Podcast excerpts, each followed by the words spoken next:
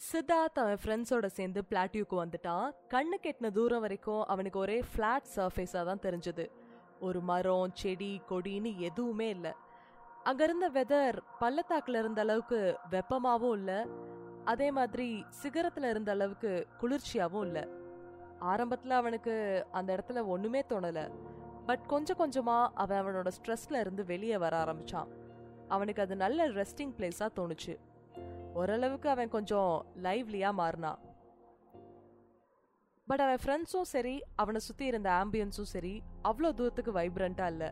ரொம்ப ஃப்ளாட்டாக லைஃப்லெஸ்ஸாக இருந்தது. ஒருவேளை நம்மளும் இப்படி தான் இருக்கோமோ அப்படின்னு சித்தார்த் பயந்தான். பள்ளத்தாக்கில் இருந்தப்போ இங்கே இந்த பிளாட்டியூக்கு வந்தால் நல்லா இருக்கும்னு தோணுச்சு. ஆனால் அவன் நினச்ச மாதிரி வந்தப்போ அவனுக்கு கொஞ்சம் ரெஃப்ரெஷிங்காக இருந்தாலும் அதுக்கப்புறம் ரொம்பவே போராக ஃபீல் பண்ண ஆரம்பிச்சிட்டான். ஸோ அவனே அவனுக்குள்ளே யோசிக்க ஆரம்பித்தான் எனக்கும் என் ஃப்ரெண்ட்ஸுக்கும் இந்த பிளாட்யூ எப்படிப்பட்ட விஷயமா இருக்கு? ரியாலிட்டியிலேருந்து தப்பிக்கிறதுக்கான ஒரு இடமா? இல்லை ஜஸ்ட் ரெஸ்ட் எடுத்துட்டு ரெஃப்ரெஷ் ஆகிறதுக்கான இடமா? அப்படின்னு அவனுக்குள்ள குழப்பமாவே இருக்கு. அதுக்கப்புறமா ஃப்ரெண்ட்ஸ் கிட்ட பாய் சொல்லிட்டு திரும்ப பள்ளத்தாக்குக்கே கிளம்பலாம் அப்படின்னு முடிவு பண்ணி நடக்க ஆரம்பிக்கிறான். போகிற வழியில் அவனுக்கு திரும்பவும் அந்த சிகரத்துக்கு போகணும்னு தோணுது. அந்த ஓல்டு மேன் கண்ணில் பார்த்த அதே பிரைட்னஸை திரும்பவும் பார்க்கணுன்னு ஆசைப்படுறான். அவனுக்குள்ள இருக்க சில கேள்விகளுக்கு அங்க போனாதான் பதில் கிடைக்கும்னு அவனுக்கு தோணுச்சு.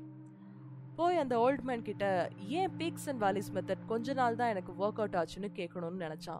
அடுத்த சில நாட்கள்லயே பள்ளத்தாக்குல இருந்து அந்த சிகரத்துக்கு போக ரெடி ஆயிட்டான். ஆனா போன தடவை மாதிரி இல்ல. இந்த டைம் அவன் மேல போறதுக்கு ரொம்பவே கஷ்டப்பட்டான். பீக்கை ரீச் பண்றதுக்குள்ள அவனோட ஃபுல் எனர்ஜியும் எக்ஸாஸ்ட் ஆயிடுச்சு. பட் இந்த வாட்டி கரெக்ட் டைம்க்கு ரீச் ஆகி அவன் இதுக்கு முன்னாடி பார்க்கணும்னு ஆசைப்பட்ட அந்த அழகான சூரிய அஸ்தமனத்தை பார்த்துட்டான். இந்த டைம் அந்த ஓல்டு மேன் அவனை அவரோட மலை வீட்டுக்கும் கூட்டிட்டு போனாரு. அது பார்க்கறதுக்கு ரொம்பவே அற்புதமா இருந்தது. அப்புறம் அவங்க ரெண்டு பேரும் ஒரு பெரிய பாறை மேல உட்காந்து அங்க இருந்த பார்த்து ரசிச்சிட்டு இருந்தாங்க. அப்போ சித்தார்த் ஓல்டு மேன் கிட்ட உங்களுக்கு தெரியுமா? நான் இங்க இந்த சிகரத்துக்கு திரும்ப வந்தது எனக்கு எவ்வளோ சந்தோஷமா இருக்குன்னு? அப்படின்னு கேட்டான். ஓல்டு மேனுக்கு அதை கேட்குறப்போ ஹாப்பியாக இருந்தது. ஆனால் அவனுக்குள்ளே ஏதோ சோகமும் இருக்குன்னு அவருக்கு தோணுச்சு. என்னாச்சு உனக்கு? அப்படின்னு கேட்டார்.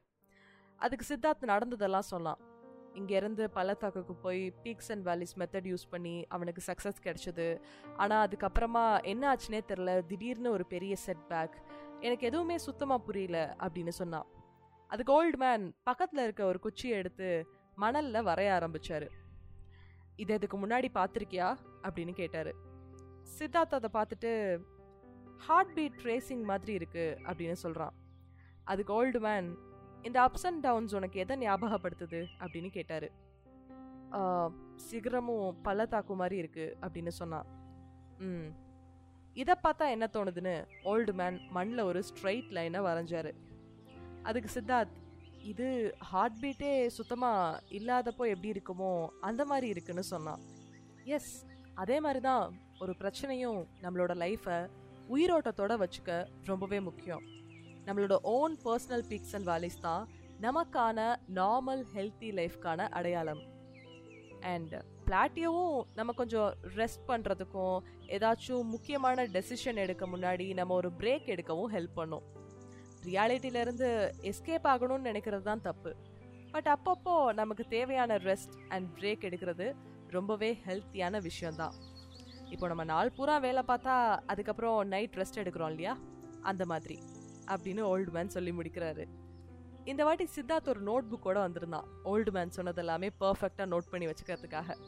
அப்போ அவன் நோட்டில் என்ன எழுதினான்னா பிளாட்டியோன்றது நம்ம ரெஸ்ட் பண்ணுறதுக்கும் நம்மளை ரிஃப்ளெக்ட் பண்ணுறதுக்கும் ரெனியூ பண்ணிக்கிறதுக்குமான டைம் அப்படின்னு. அதுக்கப்புறம் சித்தார்த் ஓல்ட் மேன் கிட்ட கேட்குறான் சரி எப்படி அடுத்தடுத்து பீக்ஸ் அண்ட் வேலிஸை சமாளிச்சுக்கிட்டே இருக்குது?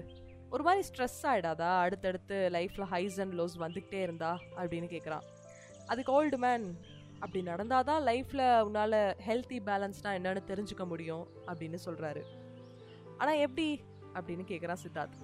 நான் தான் சொல்லியிருக்கேனே குட் டைம்ஸ் பேட் டைம்ஸ் ஒரு பக்கம் இருந்தாலும் நீ அதை எப்படி ஹேண்டில் பண்ணுறன்றது ரொம்பவே முக்கியம் இல்லையா?